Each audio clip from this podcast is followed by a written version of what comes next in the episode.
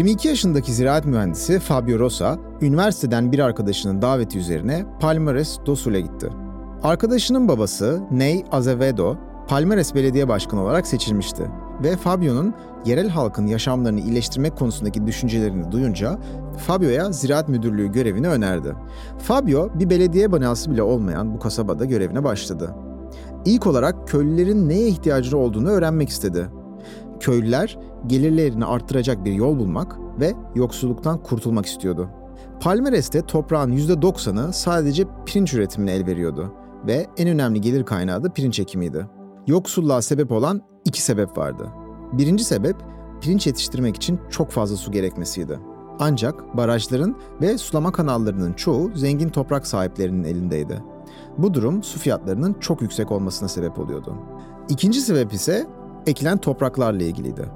Çiftçiler yabani otların büyümesini engellemek için her yıl topraklarının çeyreğine ekim yapıyor, geri kalanı da tekrar eden 3 yıl nadasa bırakılıyordu. Eğer çiftçiler suda filizleme yaparsa, pirinci ekmeden önce tarlalarını iyice suyla kaplarsa toprak oksijensiz kalacak ve yabani filizlerin verilmesi önlenecekti. Fabio bu sebepler doğrultusunda bir yol haritası çizmişti. Çiftçilerin yoksulluktan kurtulmak için uygun maliyetlere ulaşabilen suya ihtiyaçları vardı. Bu kesindi. Pirinç tarlalarını artezyen kuyulardan nasıl sulanabileceğini anlatan bir kitap okuyan Fabio, bu sistemin çözüm olabileceğini düşündü. Fakat bu sistem için suyu öncelikle yeryüzüne çıkartmak gerekiyordu. Ve bunun için en ucuz yöntem de elektrikten geçiyordu. Elektrik lazımdı ama Amerika Birleşik Devletleri'nde çiftçilerin %98'ine elektrik ulaştıran Kırsal Elektriklendirme İdaresi gibi bir devlet kurumu Brezilya'da yoktu. Ayrıca Brezilya'nın elektriklendirme standardı askeri bir rejim altında şehirlere, endüstrilere ve büyük çiftçilere hizmet verecek şekilde tasarlanmıştı. Altyapı hizmetleri pahalı teknolojiye bağımlıydı. Elektrik şirketleri çiftçilerin kullanamayacakları güç için yüksek fiyatlara fazla kapasiteli hatlar çekiyorlardı. Kırsal nüfusun %70'i elektriksizdi. Böylece hikaye uygun maliyete su sağlama ihtiyacından çıkıp Brezilya'da yoksul halka elektriğin ulaşması amacına dönüştü. Fabio, birkaç saatlik mesafede bulunan Pelotas Eyalet Teknik Okulu'ndan Profesör Ennio Amaral'ın bir röportajında bölgesinde ucuz bir kırsal elektriklendirme sistemi geliştirdiğini okumuştu. Amaral, geleneksel elektriğin dağıtım sisteminden farklı olarak ortalama enerji tüketimine uygun, yüksek gerilimli bir akım sistemi kullanıyordu. Pahalı malzemeler yerine ucuzlarını kullanarak maliyeti düşürmüştü. Aynı zamanda daha az direk ve daha küçük transformatörler kullanmıştı. Böylelikle halktan kişiler yapım sürecinde çalışmış ve istihdamda sağlanmıştı. Bu sistem kullanıma hazırdı. Ama Brezilya'nın elektrikteki teknik standartlarını kamuya ait elektrik şirketleri saptıyordu ve bu sistemin gayrimeşru olduğunu öne sürerek Fabio'nun yolunu tıkıyorlardı. Fabio bu sistemi Palmares'te denemek için uzun uğraşlar verdi ve sonunda meşru olduğunu kabul ettirdi. Ucuz sulama ve suda filizleme, daha verimli toprak kullanımı, yüksek gelir ve kırsal kalkınmayı sağlamış, çözümsüzlük diye bir sonucun olmadığını ispatlamıştı.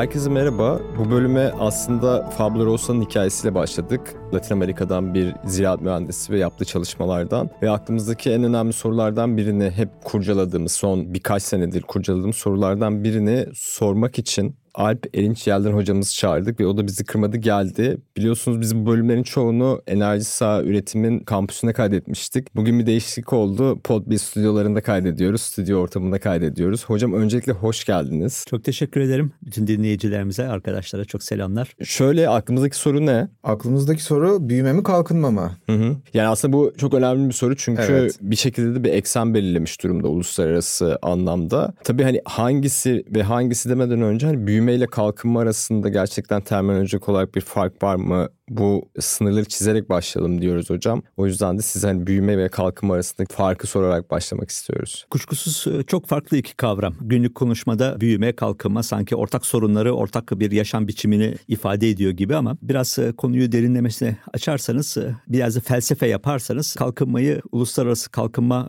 iktisadının en gözde hocalarından, akademisyenlerinden Hajung Chang var. Benim en sevdiğim tanımı ona ait. Kalkınma uluslararası iş bölümü içerisinde basamak yükselmek. Uluslararası iş bölümünde Türkiye giderek bu konuyu eminim defalarca değineceğiz, açacağız. Taşeron bir sanayiye dayalı bir ucuz iş gücü, ucuz ithalat. Konumuzda çevre biraz da kirlilik cennetlerinden bir parçası olarak işte Avrupa'nın çöpü, karbon emisyonları, enerji deseni her şeyi göz önünde bulundurursanız Türkiye'nin kalkınması üzerine giydirilmiş bu cendereden çıkıp basamak yükselmek. Büyüme öbür taraftan büyüyorsunuz. Yani pasta büyüyor. Pastayı büyütecek bir yığın faktör var.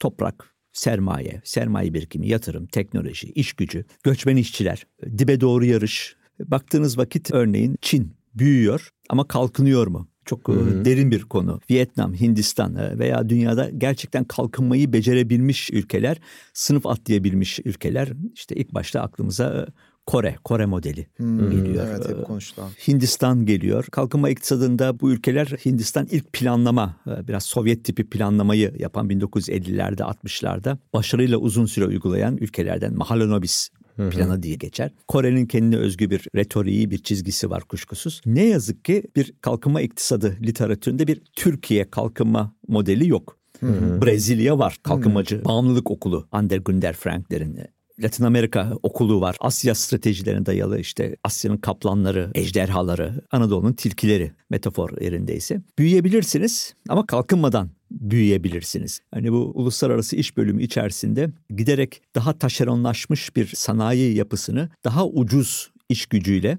daha yoğun emek sürmüsüyle, toprağın ve doğanın daha yoğun sömürüsüyle, tahribatıyla bunu sürdürebilirsiniz kuşkusuz ama bu yaşam kalitesinde e, insanların yaşamını daha renkli, daha yüksek refahlı olacağı anlamına gelmiyor. Bu bakın aradaki ayrım büyük ve kuşkusuz konumuz itibarıyla da o büyümenin bedeli e, nedir? Evet. E, ne pahasına büyüyoruz? Bundan ileriki nesillere, genç nesillere, torunlarımıza nasıl bir ülke deseni, nasıl bir coğrafya bırakıyoruz? Toprağıyla, suyuyla, havasıyla, sanayisiyle, kültürü, alışkanlıklarıyla ve kuşkusuz eğitimiyle. Aslında büyümeyi ölçmek için bir ölçüm birimimiz var ve 21. yüzyılda aslında biz ona böyle bir fetiş şeklinde saplanmış durumdayız. Ama çok kolay. Her çeyrek açıklanıyor. Kolayca da birazcık da istediğiniz gibi farklı yerlere çekebiliyorsunuz. Bu aslında 1970'lerden beri eleştirilen de bir sayı ama kolay olduğundan mı bilmiyorum. Bu hala kullanılıyor. Sizce gayri safi yurt içi hasıla doğru bir ölçüt mü?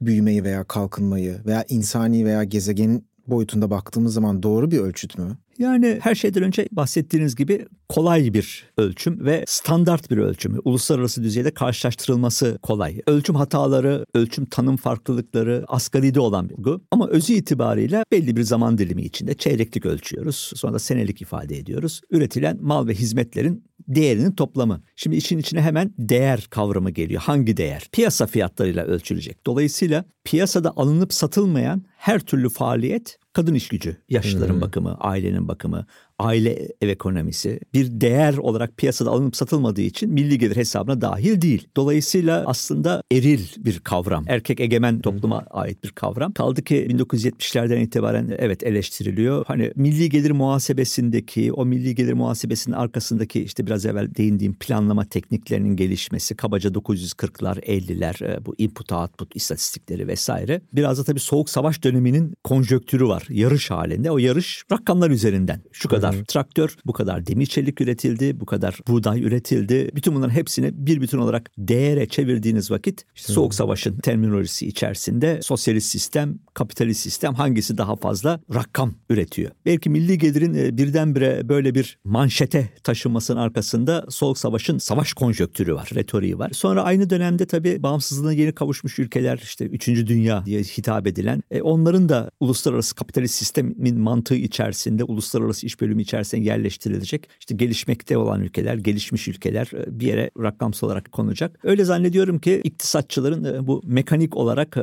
biraz da deterministiktir iktisat. Yani Doğru. bir rakam atfedebilmek için bu büyümenin milli gelir ile ölçülmesi ön plana çıkmış. Ama bir dizi alternatif gösterge de var. Örneğin işte Birleşmiş Milletler'in Kalkınma Programı UNDP onların insani gelişmişlik endeksi var. Onun içine kabaca 20'ye yakın yaşam kalitesini ölçen kavram endeks giriyor. Fakat ne yazık ki piyasanın değerleri markete gidiyorsunuz değerleri okuyorsunuz. İnsani gelişmişlik endeksine konu olan e, kavramların birçoğu piyasada alınıp sanıtılmayan faaliyetler. Ki zaten milli gelirin alternatif olmasında da başlıca amaç bu. Gene konumuza gelirsek fiyatlandırılamayan bir mal soluduğumuz hava, içtiğimiz su, kullandığımız toprak, onun değeri. Şimdi e, iktisatçılar özellikle çevre ve kaynak iktisatçıları sevgili Fikret Adaman mutlaka bahsetmiştir. Serveti bileşenlerine ayırırken bir fiziksel sermaye, üretilmiş sermaye, fabrikalar, tarlalar, atölyeler, kullandığımız bilgisayarlar, konuştuğumuz mikrofon, sermaye, sermaye malı. Bu üretilmiş bir teknolojik ürün. Bir tarafta da beşeri sermaye var. Üniversitede e, eğitim görmüş aydınlarımız, gençlerimiz, teknik becerisi olan iş gücü. Bir üçüncüsü de doğa doğal sermaye. Şimdi ana akım iktisatçıları işin biraz kolayına kaçıyorlar. Doğaya olan tahribatı, serveti,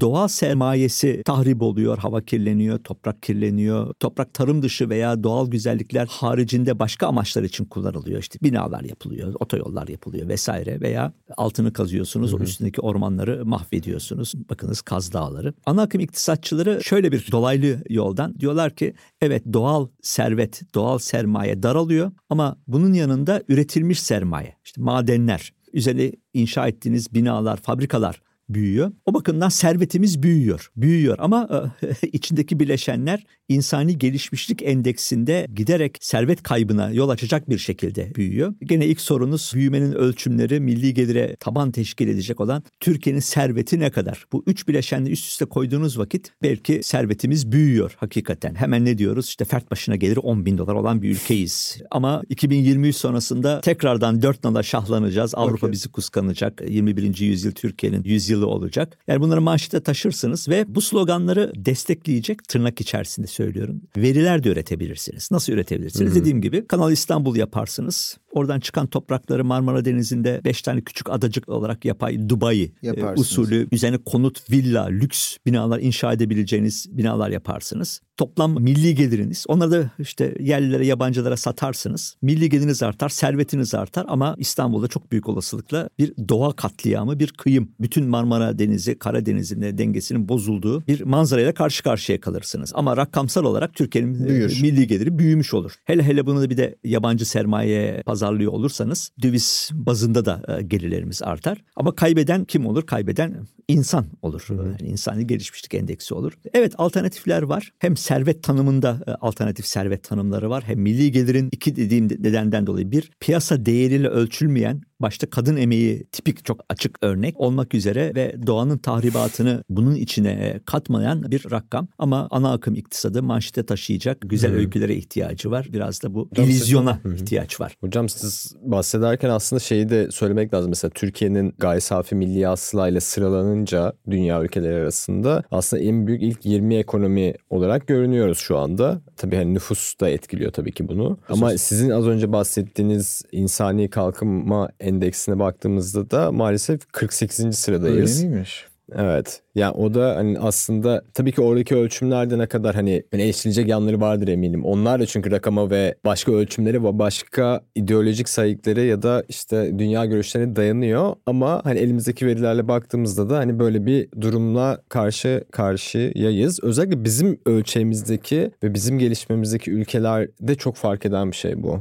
diye evet. görüyorum ben. Çok doğru. O da ortalama bir rakam. Dediğim gibi Hı-hı. yaklaşık 20 alt endeks bileşenin ki bunlar farklı farklı alanlar. Hukuk, eğitim, sağlık, yaşam kalitesini ölçen e, diğer birimler. İstatistikçi meslektaşlar ortalama Hı. çok karaktersiz bir kavramdır derler.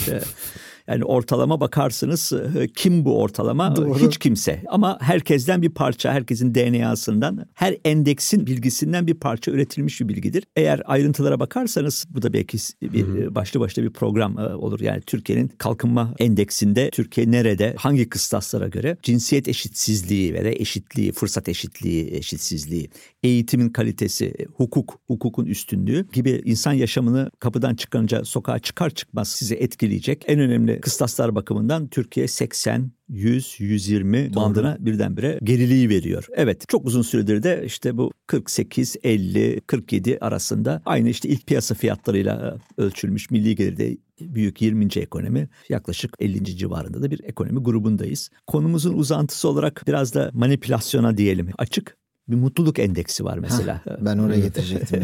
Öyle e, hani e, göz göze Orada geliyoruz. da biraz belki. aşağılardayız. Son, sondan üçe biz çıpa attık orada hocam. bu Yani e, tabii biraz da bu soru biçiminize de bağlı. Tabii ki. Hani sen mutlu musun derin dediğim vakit sizin verdiğiniz cevap ne kadar karmaşık olabilir. Yani ne kadar sayılara dönüştürülebilir. İstatistikçi meslektaşların sofistike yöntemleri var. Bunu dolaylı yollardan elde edip çıkartırken. Ama işte İstanbul'dayız. İstanbul dünyanın en az yaşanılabilir kentlerinden bir tanesi. Soluduğumuz hava giderek kalitesizleşiyor. İçtiğimiz su giderek pahalılanıyor. Güvenlik özellikle kadınlar için kadının iş gücüne katılmasının önündeki en büyük engel olarak gözüküyor. Bakım hizmetleri yetersiz. Bütün bunları bir araya koyduğunuz vakit mutluluk endeksinde de ne yazık ki çapalandık bir yerde gerilerde bir yerde Orada duruyor. Aslında duruyoruz. çok objektif bir soru da var hocam o endekste. Aslında Gallup'un yaptığı bir e, çalışma. Eminim ki yani herkes bunun objektif olmadığı, subjektif olduğunu söylüyor ama ellerinden geldiğince objektifleştiriyordur. Ama bir tane çok objektif bir soru var. Son 24 saat içerisinde yeni bir bilgi öğrendiniz mi? Türkiye bu konuda sondan ikinci. Sadece %11'i evet diyor. İnsanımız biliyor. Yani burada aslında bu merak, heyecan Evet. yani yeni bir şey öğrenmenin vermiş olduğu o heyecan hayatın tek düzeliğinden çıkabilmemizi sağlayan bir şey aslında. Bizi en çok da o etkilemişti. E, bu arada yani küçük bir istatistik olarak diğer objektif verilerden Türkiye'de 2017'de vardı bir de 2021 için veri var. 15 milyon kişi antidepresan reçetesi var. 50 milyon kutudan fazla da antidepresan tüketiliyor. Kişi başına antidepresanın ki bizim gibi regüle olduğu yani Amerika'da bambaşka hani regülasyonlar farklı olduğu için bizim gibi ülkelerde oldukça fazla. Bunu kullanmak kötü anlamda değil. Kullanılacak duruma düşürülmesi zaten e, çok üzücü deyip.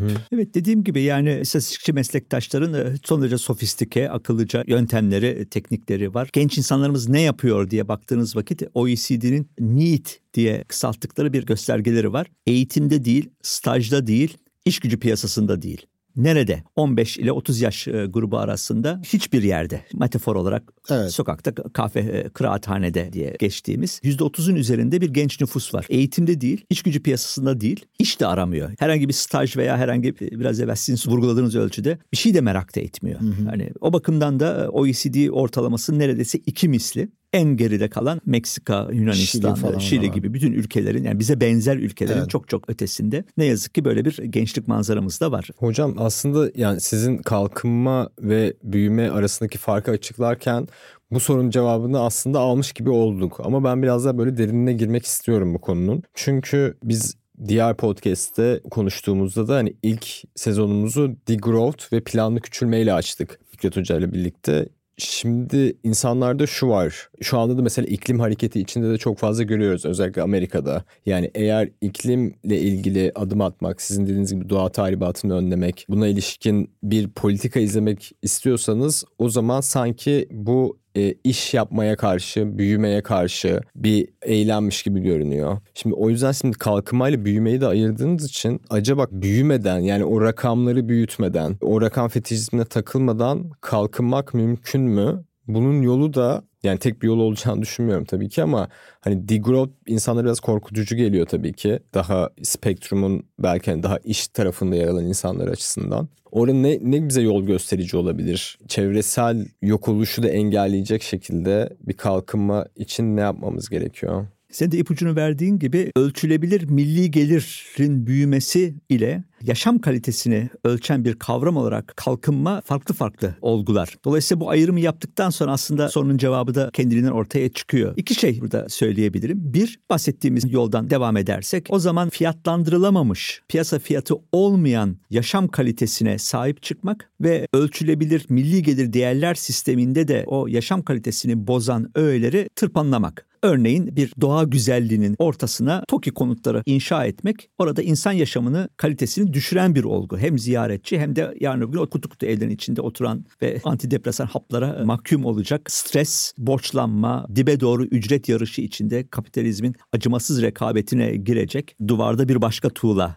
diyor ya Pink evet. Floyd. O yaşam tarzının değiştirilmesi. Küçülmeden kasıt bu. Küçülelim derken mutlak anlamda dünya ortalaması kabaca yüzde üç buçuk büyüme hızı. Artık bundan sonra yüzde bir büyüyelim. İşsizlik valla kim ne yaparsa yapsın. Değil. O yüzde üç büyümeyi başka bir şekilde ölçüp insanların yaşamına hitap edecek zenginlikleri, refahı arttırmak. Küçülmeden kasıt bu. Başka bir büyüme deseni. İkinci olarak da vurgulamak istediğim büyümeyle beraber tüketim kalıplarımız. Şimdi hoşunuza gider, gitmez, seversiniz, sevmezsiniz. Ortada çok yalın bir gerçek var. Birleşmiş Milletler'in UNCTAD Kalkınma ve Ticaret Konferansı Örgütü 2019'da bir rapor yayınladı. Yeni Yeşil Mutabakat diye. O zaman daha Avrupa yeni yeni bunu telaffuz ediyor. Daha çok Atlantin öbür kıyısında Amerika'nın Cortez senatörleri onun ortaya attığı bir kavramdı. Bu yeşil mutabakat çerçevesinde şöyle bir tespitte bulundu. Dünyanın şu anda mevcut üretim ve tüketim deseni sürdürülebilir değil. Hangi kıstasa bakarsanız işte karbon emisyonları işte sanayi devriminden bu yana bir buçuk santigrat. Hadi biraz daha tahayyülümüzü zorlayalım. 2 santigrata çıkartalım. Dünyadaki karbon bütçesi 10 ile 15 sene arasında bir buçuk veya 2 santigrat olarak alırsanız. Yani bir buçuk santigratı hedef alırsanız dünyamızın şu anda 10 senelik karbon bütçesi var. Ondan sonra bu bir buçuk santigratları aşıldıktan sonra artık buzulların erimesi, o buzulların eridikten sonra sadece Hollywood filmlerindeki deniz seviyesi yükselecek. İstanbul, e, San Francisco sular altında kalacak. İşte yepyeni canavarlar türeyecek filan. Yani biraz ciddiye alırsanız adı üzerinde iklim değişikliği, hava ve su yolları değişiyor olacak. Yepyeni parazitler, yepyeni hastalıklar, Covid pandemisi bize çok öğretici oldu. Örneğin Atlantik'teki buzullarda hala buzullar kütlesi içinde e, sıkışmış kalmış veba İspanyol gribi gibi yüzyıllar ötesinden kalma bakterilerin, virüslerin olduğu biliniyor. Bütün bunlar ortaya çıkacak. Ee, tarımsal hasıla düşme, ısı stresine bağlı hastalıklar, iş gücü kayıpları. Yani sizin benim bu kavramlardan hiçbir ilgim yok, ben bunları kabul etmiyorum diyemezsiniz. Ortada yalın bir gerçek var. Biz bıraktığımız materyal ayak izi iktisatçıların deyimiyle gezegenimizin bu kadar kaynağı yok. Ve şu anda bir har vurup harman savurma bir lale devri partisi içerisinde bu gezegenin kaynaklarını hoyratça kullanıyoruz. O bakımdan aslında bugünden bu tedbirleri almak bugünden değişik büyüme diyelim. Yani küçülme diye tercüme ediyoruz Türkçe'ye ama aslında milli gelirin küçülmesi anlamında değil. Gene o, o tuzağa saplanmamamız lazım. Büyümenin nitelik değiştirmesi. Küçülme ekolojistlerinin vurgulamak istediği kavram bu. Eminim Fikret Adaman bunu çok daha geniş bir şekilde aşmış örnekler vermiştir. Yani benim verebileceğim örnekler dediğim gibi doğa sermayesini korur iken fiziksel sermayenin türünü değiştirmek. Dijital devrim, robotlaşma, daha kısa iş günü gücü, daha fazla serbest zaman ve daha kaliteli tüketime ayrılmış insanın kendi kendini yetiştirdiği geliştireceği, dilediği meslekten başka bir mesleğe geçebilecek bir donanımla donanmış ve kapitalizmin büyük tekellerin kar hırsına dayalı bir tüketim kalıbı değil, hoşgörü, dayanışma ve doğaya saygılı bir tüketim kalıbını ön plana çıkartacak bir toplum tahayyül ediyoruz. Ve ben şuna inanıyorum. Nasıl Covid pandemisi insanları evlerine kapattı. Bunun sonunda yepyeni teknolojiler gelişti. İşte iletişim teknolojisi gelişti. Havanın arındırılması teknolojisi örneğin geliştirildi. Uçaklarda soluduğumuz havayı temizleyecek ortamlarda. Buna benzer bir olgu mesela yüzyılın başında 20. yüzyılın başında olmuş. O zaman da su temizliği, kanalizasyonun arıtılması teknolojileri gündeme gelmiş. Hani kapitalizmin mantığının dışına çıkıp da gerçekten insanlara kar hırsı için değil, insanın yaşaması için daha kaliteli bir yaşam için teknolojik atılımlardan bahsettiğiniz vakit ortaya yepyeni olanaklar, yepyeni yaşam biçimleri çıkıyor. Yaşam bunu bize dayatacak. 10 sene sonra, 15 sene sonra biz sokaklarda maskeyle dolaşmaya başlayacağız temiz hava temiz su, temiz enerji talep edeceğiz ve hayat bize bunu yaşatacak. O bakımdan şimdiden bunları telaffuz etmekten, şimdiden bunları korkmadan tartışmaktan büyük yarar var. Bu gerçeğin de farkında olmak da gerekiyor. Burada hocam daha kısa süre çalışmaktan bahsettiniz ya. Oradan adalete bağlayacağım şu şekilde. Adalet hani bizim hep üzerinde kafa patlatmaya çalıştığımız bir olgu. Şu anda 4 günlük çalışma süresi, haftada 4 günlük çalışma süresi konusu çok fazla gündemde. İşte biliyorsunuz Yeni Zelanda'da, Avustralya'da, fark, Birleşik Belçika'da, Krallık'ta da denendi, evet. Belçika'da da denendi. Evet. Yalnız genellikle ilk söylediğim 3 ülkede işte daha çok yaratıcı endüstrilerde vesaire çalışan kişiler de denenmiş. Birleşik Krallık'ta ise biraz daha farklı, e, daha farklı sosyoekonomik geçmişlerden gelen kişilerde de denenmiş ve belli bir gelirin altındaki kişilerde 4 günlük çalışma haftası yapıldığı zaman o kişiler 3 günlük bir part-time iş bulmuş kendilerini geçindirebilmek için. Çünkü ona ihtiyacı var. Şimdi biz de mesela sosyal medyada takip ettiğimiz zaman bu genellikle her sene yurt dışına gidebilen bu önemli bir kriter. Yani uçağa binebilme kriteri bazı ekonomistler tarafından da ortaya atılan da bir kriter. Kişilerde haftada 4 gün olsun haftada 4 gün olsun deniyor. Ancak eminim ki Türkiye'de de 4 günlük bir çalışma haftası yapılırsa çok fazla insan 3 günlük başka bir iş bulmak durumunda kalacaktır diye tahmin ediyorum daha fazla gelir elde edebilmek için. Bu 4 gün 3 gün 5 günden bağımsız olarak büyüme ve kalkınmada adaletin payı, adaletli dağılımın payı nedir? Gini katsayısı gibi farklı ölçütlerle ölçmeye çalışıyoruz ama sanki kalkınmada topyekün bir büyümeden bahsediyormuşuz gibi geliyor. Yani aslında adalet bu iki kavramı ayrıştıran önemli unsurlardan bir tanesi mi acaba? Bertolt Brecht'in ünlü sözü önce ekmek sonra ahlak. Biraz kapitalizmin sınırları içinde bakmamız lazım. Elbette bir hani ütopyalarımızı kurarken hayal dünyası içinde değiliz. Bu gezegenin hem materyal hem de sınıfsal, kültürel koşulları içinde hareket etmemiz lazım. Şimdi bu örneğinizde hani ilk tepkim e, bunda aksi, bunda şaşılacak, bunda kötü bir Bence şey de. yok. Hani. E, özü itibariyle haftanın dört günü çalışacaksınız. Üç günü istediğiniz yapacaksınız dediğimiz zaman hemen aklımıza sinemaya gitmek, Hı-hı. parti vermek, serbest zaman geliyor. Yani insanlar o serbest zamanlarında bir ikinci iş pekala yapıyor olabilirler tabii. Yani burada bahsedilen sorun çok daha derin bambaşka bir gelir eşitsizliği. E, gelir eşitsizliğinin ardında da emeğin sömürüsü. Hem ücretli emeğin hem de kadın, erkek, coğrafi bazda etnik kökene bağlı olarak farklı farklı sömürü biçimlerinin olduğu bir dünyadayız. E, bu arada antiparantez hemen bir dipnot kullanma isterim. Yani dünyamız e, artık Marx'ın işlediği işte İngiltere'de bir tarafta sermaye bir tarafta proletarya, orta Hı-hı. sınıflar yok veya sınıf katmanları yok. Bu kadar basit bir şekilde fonksiyonel dediğimiz emek ve sermaye çelişkisinin çok ötesinde yepyeni çelişkiler üretti kapitalizm 21. yüzyıla girerken. Dediğim gibi kadın emeği ve erkek emeği arasında büyük bir uçurum oluşturdu. Kadın emeği içerisinde evli çocuklu kadın, eğitimli çocuksuz kadın Hı-hı. arasında bir uçurum oluşturdu. Ee, Yerel halklarla mesela merkezi yönetimler arasında hmm. kuşkusuz, kuşkusuz coğrafi anlamda nerelisin hmm. çok önemli. Ankara'nın doğusu, Ankara'nın batısı, Hatay'dan Zonguldak'a bir hat çektiğiniz vakit ne tarafında olmak büyük uçurumlar oldu. Yerel ve merkezi idareler kuşkusuz. Doğru, o da çok var. haklısınız. Dolayısıyla bu kadar çok katmanlı gelir eşitsizliği, bu kadar farklı emek türü bir yerde kapitalizmin işleyişinin sonucu olarak ortaya çıkıyor. Öngörülerin tersine demeyeyim ama öngörülemediği biçimde değil. Yani öngörünün öngöremediği bir şekilde bu bozuk Türkçeyi dinleyicilerimiz bağışlasınlar. Öngörülemeyen bir şekilde kapitalizm bir yandan tekelleşirken yereli tahrip edip küçüğü bir sünger gibi emerken öbür taraftan da o tekellere bağlı yeni küçük sermaye gruplarının yaşamasına ihtiyaç duydu. İzin vermenin ötesinde. Alt işveren ilişkileri, taşeron sermaye. Bakıyorsunuz Levi's Sara Lee etiket işte veya bir timsah logosu Denizli'de üretiliyor. Altında işte Made in Türkiye yazıyor. Hı hı. Ama marka New York'taki bir e, moda evinin ürettiği tasarımda çıkmış bir marka. Kot hı hı. pantolon oranın kot pantolonu. Ama gıda tekeli, giyim kuşam tekeli yerel üreticilere ihtiyaç duyuyor. Taşeron üretim olarak. Üretimin yapıldığı yerle tasarımın yapıldığı yer birbirinden farklılaşmış oldu. Tabii sermaye bu kadar farklılaşınca bir tarafta tekelci, bir tarafta kendine bağlı taşeron sermaye, bir tarafta renkler var. Yeşil sermaye, kırmızı sermaye, Amerikan sermayesi, Avrupa sermayesi, İslami sermaye. Ortalık birdenbire bir sermaye heterojenleşmesine giriyor. E, her sermayede tabii kendi iş gücünü yaratıyor. Kendi ahbap çavuşkuların ilişkisine dayalı sermaye iş gücü taleplerini yaratıyor. Şimdi sorunun özü burada giderek maliyetleri azaltmak, her ne pahasına olursa olsun e, daha çok kar, e, her ne pahasına olursa olsun maliyetleri düşürmek, dünya çapında e, dünyanın fabrikaları, atölyeleri, Detroit'in, Chicago'nun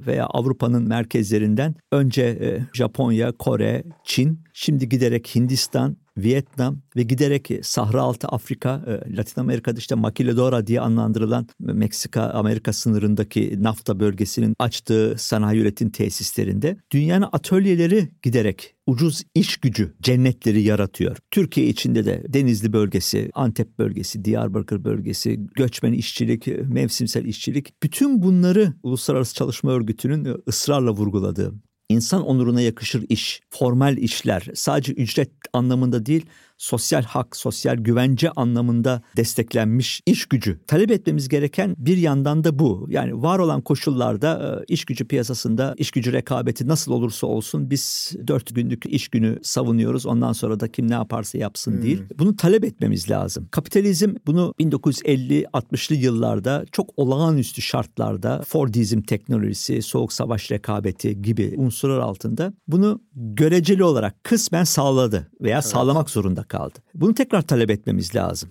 Dolayısıyla bu gerçekçi değil, bunu kapitalizm size veremez. O zaman kapitalizm sonrası, kapitalizmin dışında bir toplumun tahayyülüyle yola çıkmamız lazım. Hocam orada şey dediniz ya bu mümkün değil dediğimiz nokta var ya o uluslararası ticaret ilişkileri ve iş ilişkileri e, bağlamında ben orada hani biraz da hem konuyu toparlamak hem de aslında şeye bağlamak için fosil yakıtlara da bağlamak evet. için mesela fosil yakıtlardan çıkış da mümkün değil gibi bir algı oluşturmaya çalışılıyor aslında dünyada. E, dediniz ya hani şu anda kurulan düzenin garip sonuçları var yani sadece işte Marx'ın tahayyül ettiği gibi değil.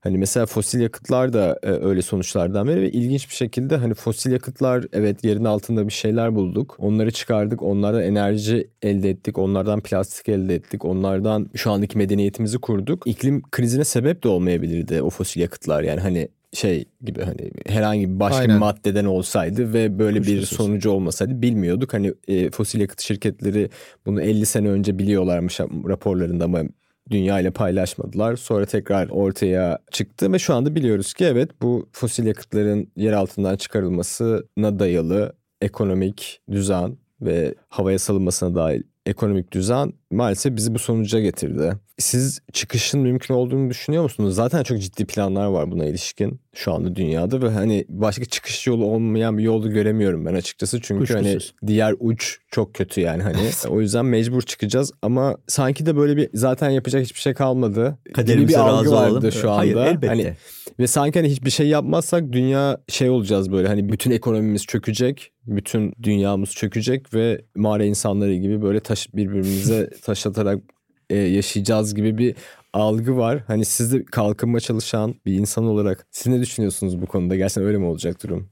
Yani diyerek. yepyeni bir enerji devriminin e, eşiğindeyiz aslında. Hayat bunu üretim ve tüketim hayatı, pratik materyal hayat yani hayali ürünlerden konuşmuyoruz. Bunu bize dayatıyor ve e, hani fosil yakıtlar işte adı üzerinde gezegenimizde bizden yaklaşık 300 milyon yıl evvel yaşamış olan bir takım canlıların yağlarını yakıp tüketiyoruz. Dolayısıyla bu e, sınırlı bir kaynak 20. yüzyılın ikinci yarısına kısmet oldu diyelim. Teknoloji o şekilde gelişti. Fakat bu tükendi. Tükenmesin daha doğrusu kendi kendine tüketti e, sonuçları bakımından. Sadece iklim değişikliği değil, yarattığı su kirliliği, yarattığı toprak kirliliği, ürettiğimiz tarımsal hasılanın tatsız, renksiz, tuzsuz sadece bir yiyecek maddesi olmasına dönüşmesi bakımından içindeki vitaminleri, proteini, tadı tuzu olmayan bir metaya dönüştürülmesi e, bakımından son derece sürdürülemez olumsuz sonuçları oldu. Şimdi buradan hareketle yepyeni fırsatlar ortaya çıkıyor. Örneğin hidrojen, örneğin güneş enerjisini kullanımı, rüzgarın kullanımı, jeotermalin kullanımı ve her şeyden önce enerji yoğunluğunu düşürecek bir üretim deseni. Daha çok emek, daha az üretilmiş sermaye, teknoloji öyle umut ediyorum ki enerjide dönüşümü doğal ürünler ve emek üzerinden Hı-hı. yaratacak ve ülkelerde bu yarışa hazırlanıyorlar. İşte Avrupa Yeşil Mutabakatı'nın özünde e, Avrupa kirletici sektörleri kendi coğrafyasından çıkartıp ihtiyacı duyduğu ürünleri yüksek teknoloji, robotik, yapay zeka, dijital ekonomi ve emek üzerinden kurguluyor. Amerika 360 milyar küsür dolarlık bir enflasyonu düşürme paketi diye açıkladı fakat özü itibariyle yeşil ekonomiye geçiş evet. e, finansman paketi ve bu adımı atmazsanız bunun bedeli daha yüksek enflasyon, daha yüksek işsizlik, daha yüksek doğa olaylarını yarattığı tahribatlar olarak karşımıza çıkacak. Bunu görüyor insanlar. Hocam çok teşekkürler tekrar. Bu arada sonunda bitirirken e, son söylediğiniz cümlede daha yüksek enflasyon, daha fazla işsizlik ve doğa felaketlerini aynı cümlede kullanmanız gerçekten çok iyiydi. Çünkü sorum sorulardan bir tanesi oydu ya şey sırasında. Hani evet. insanlar sanıyor ki hani biz çevreyi savunanlar hani iş karşıtı ya da işte e, insanlar işsiz kalacak, üretmeyelim Tam mi? tersine. Tam tersine. Tam tersi. Kesinlikle. Tam tersine çünkü hani bu e, o yüzden çok yerinde oldu. E, teşekkür Ardından ederim. onu E, söylemeniz. Bunda, bunda e, altını e, değişik yoldan bir kere daha çizelim. Yani enflasyon, işte enflasyon teorileri var. İktisat öğrencileri e, okuyorlar, e, ezberliyorlar, çiziyorlar, hesaplıyorlar. Ama enflasyon özü itibariyle bir ekonomideki tıkanıklıkların, dengesizliklerin sonucudur. İş gücü piyasasındaki tıkanıklıkların, üretememenin, talebi karşılayamamanın sonucudur. Çok para basarsınız. Yani bunlar konjonktürel olgular. Asıl yapısal enflasyon yani enflasyon ardında yatan e, neden doğanın tahribatı. O tahribat sırasında sermaye yoğun, giderek daha fazla sermaye işçiyi iş gücü piyasasından uzaklaştıran bir üretim biçimi. Bu e, maliyetleri düşürelim telaşı yüzünden insanlara yeterince istihdam yaratmayan bir teknoloji.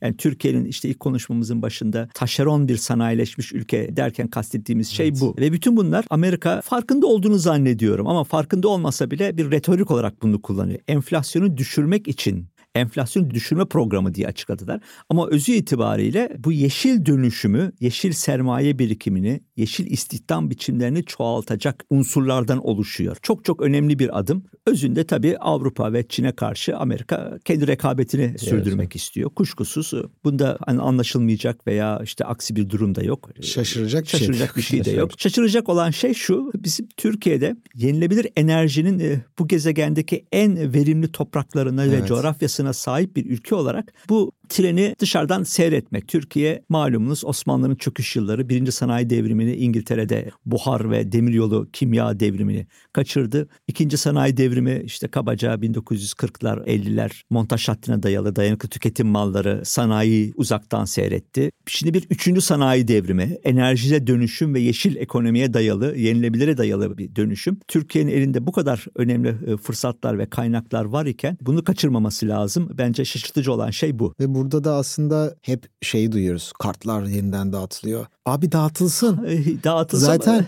dağıtılsın. Bizde fosil yakıtlarımızın %96'sı yurt dışından geliyor. Dağıtılsın ki bu masada Bize iyi kalp düşebilir. E, aynen.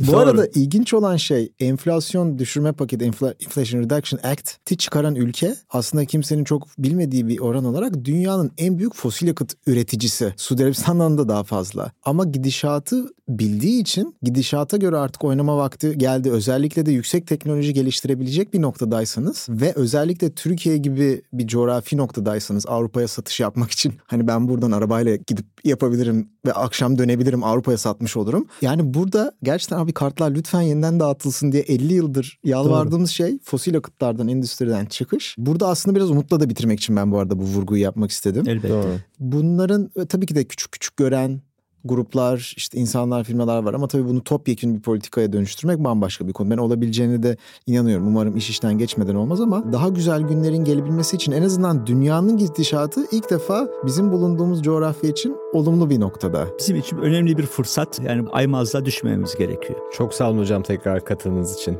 Ben teşekkür ederim. Çok Dinleyenlerimize çok çok selamlar. Çok selamlar.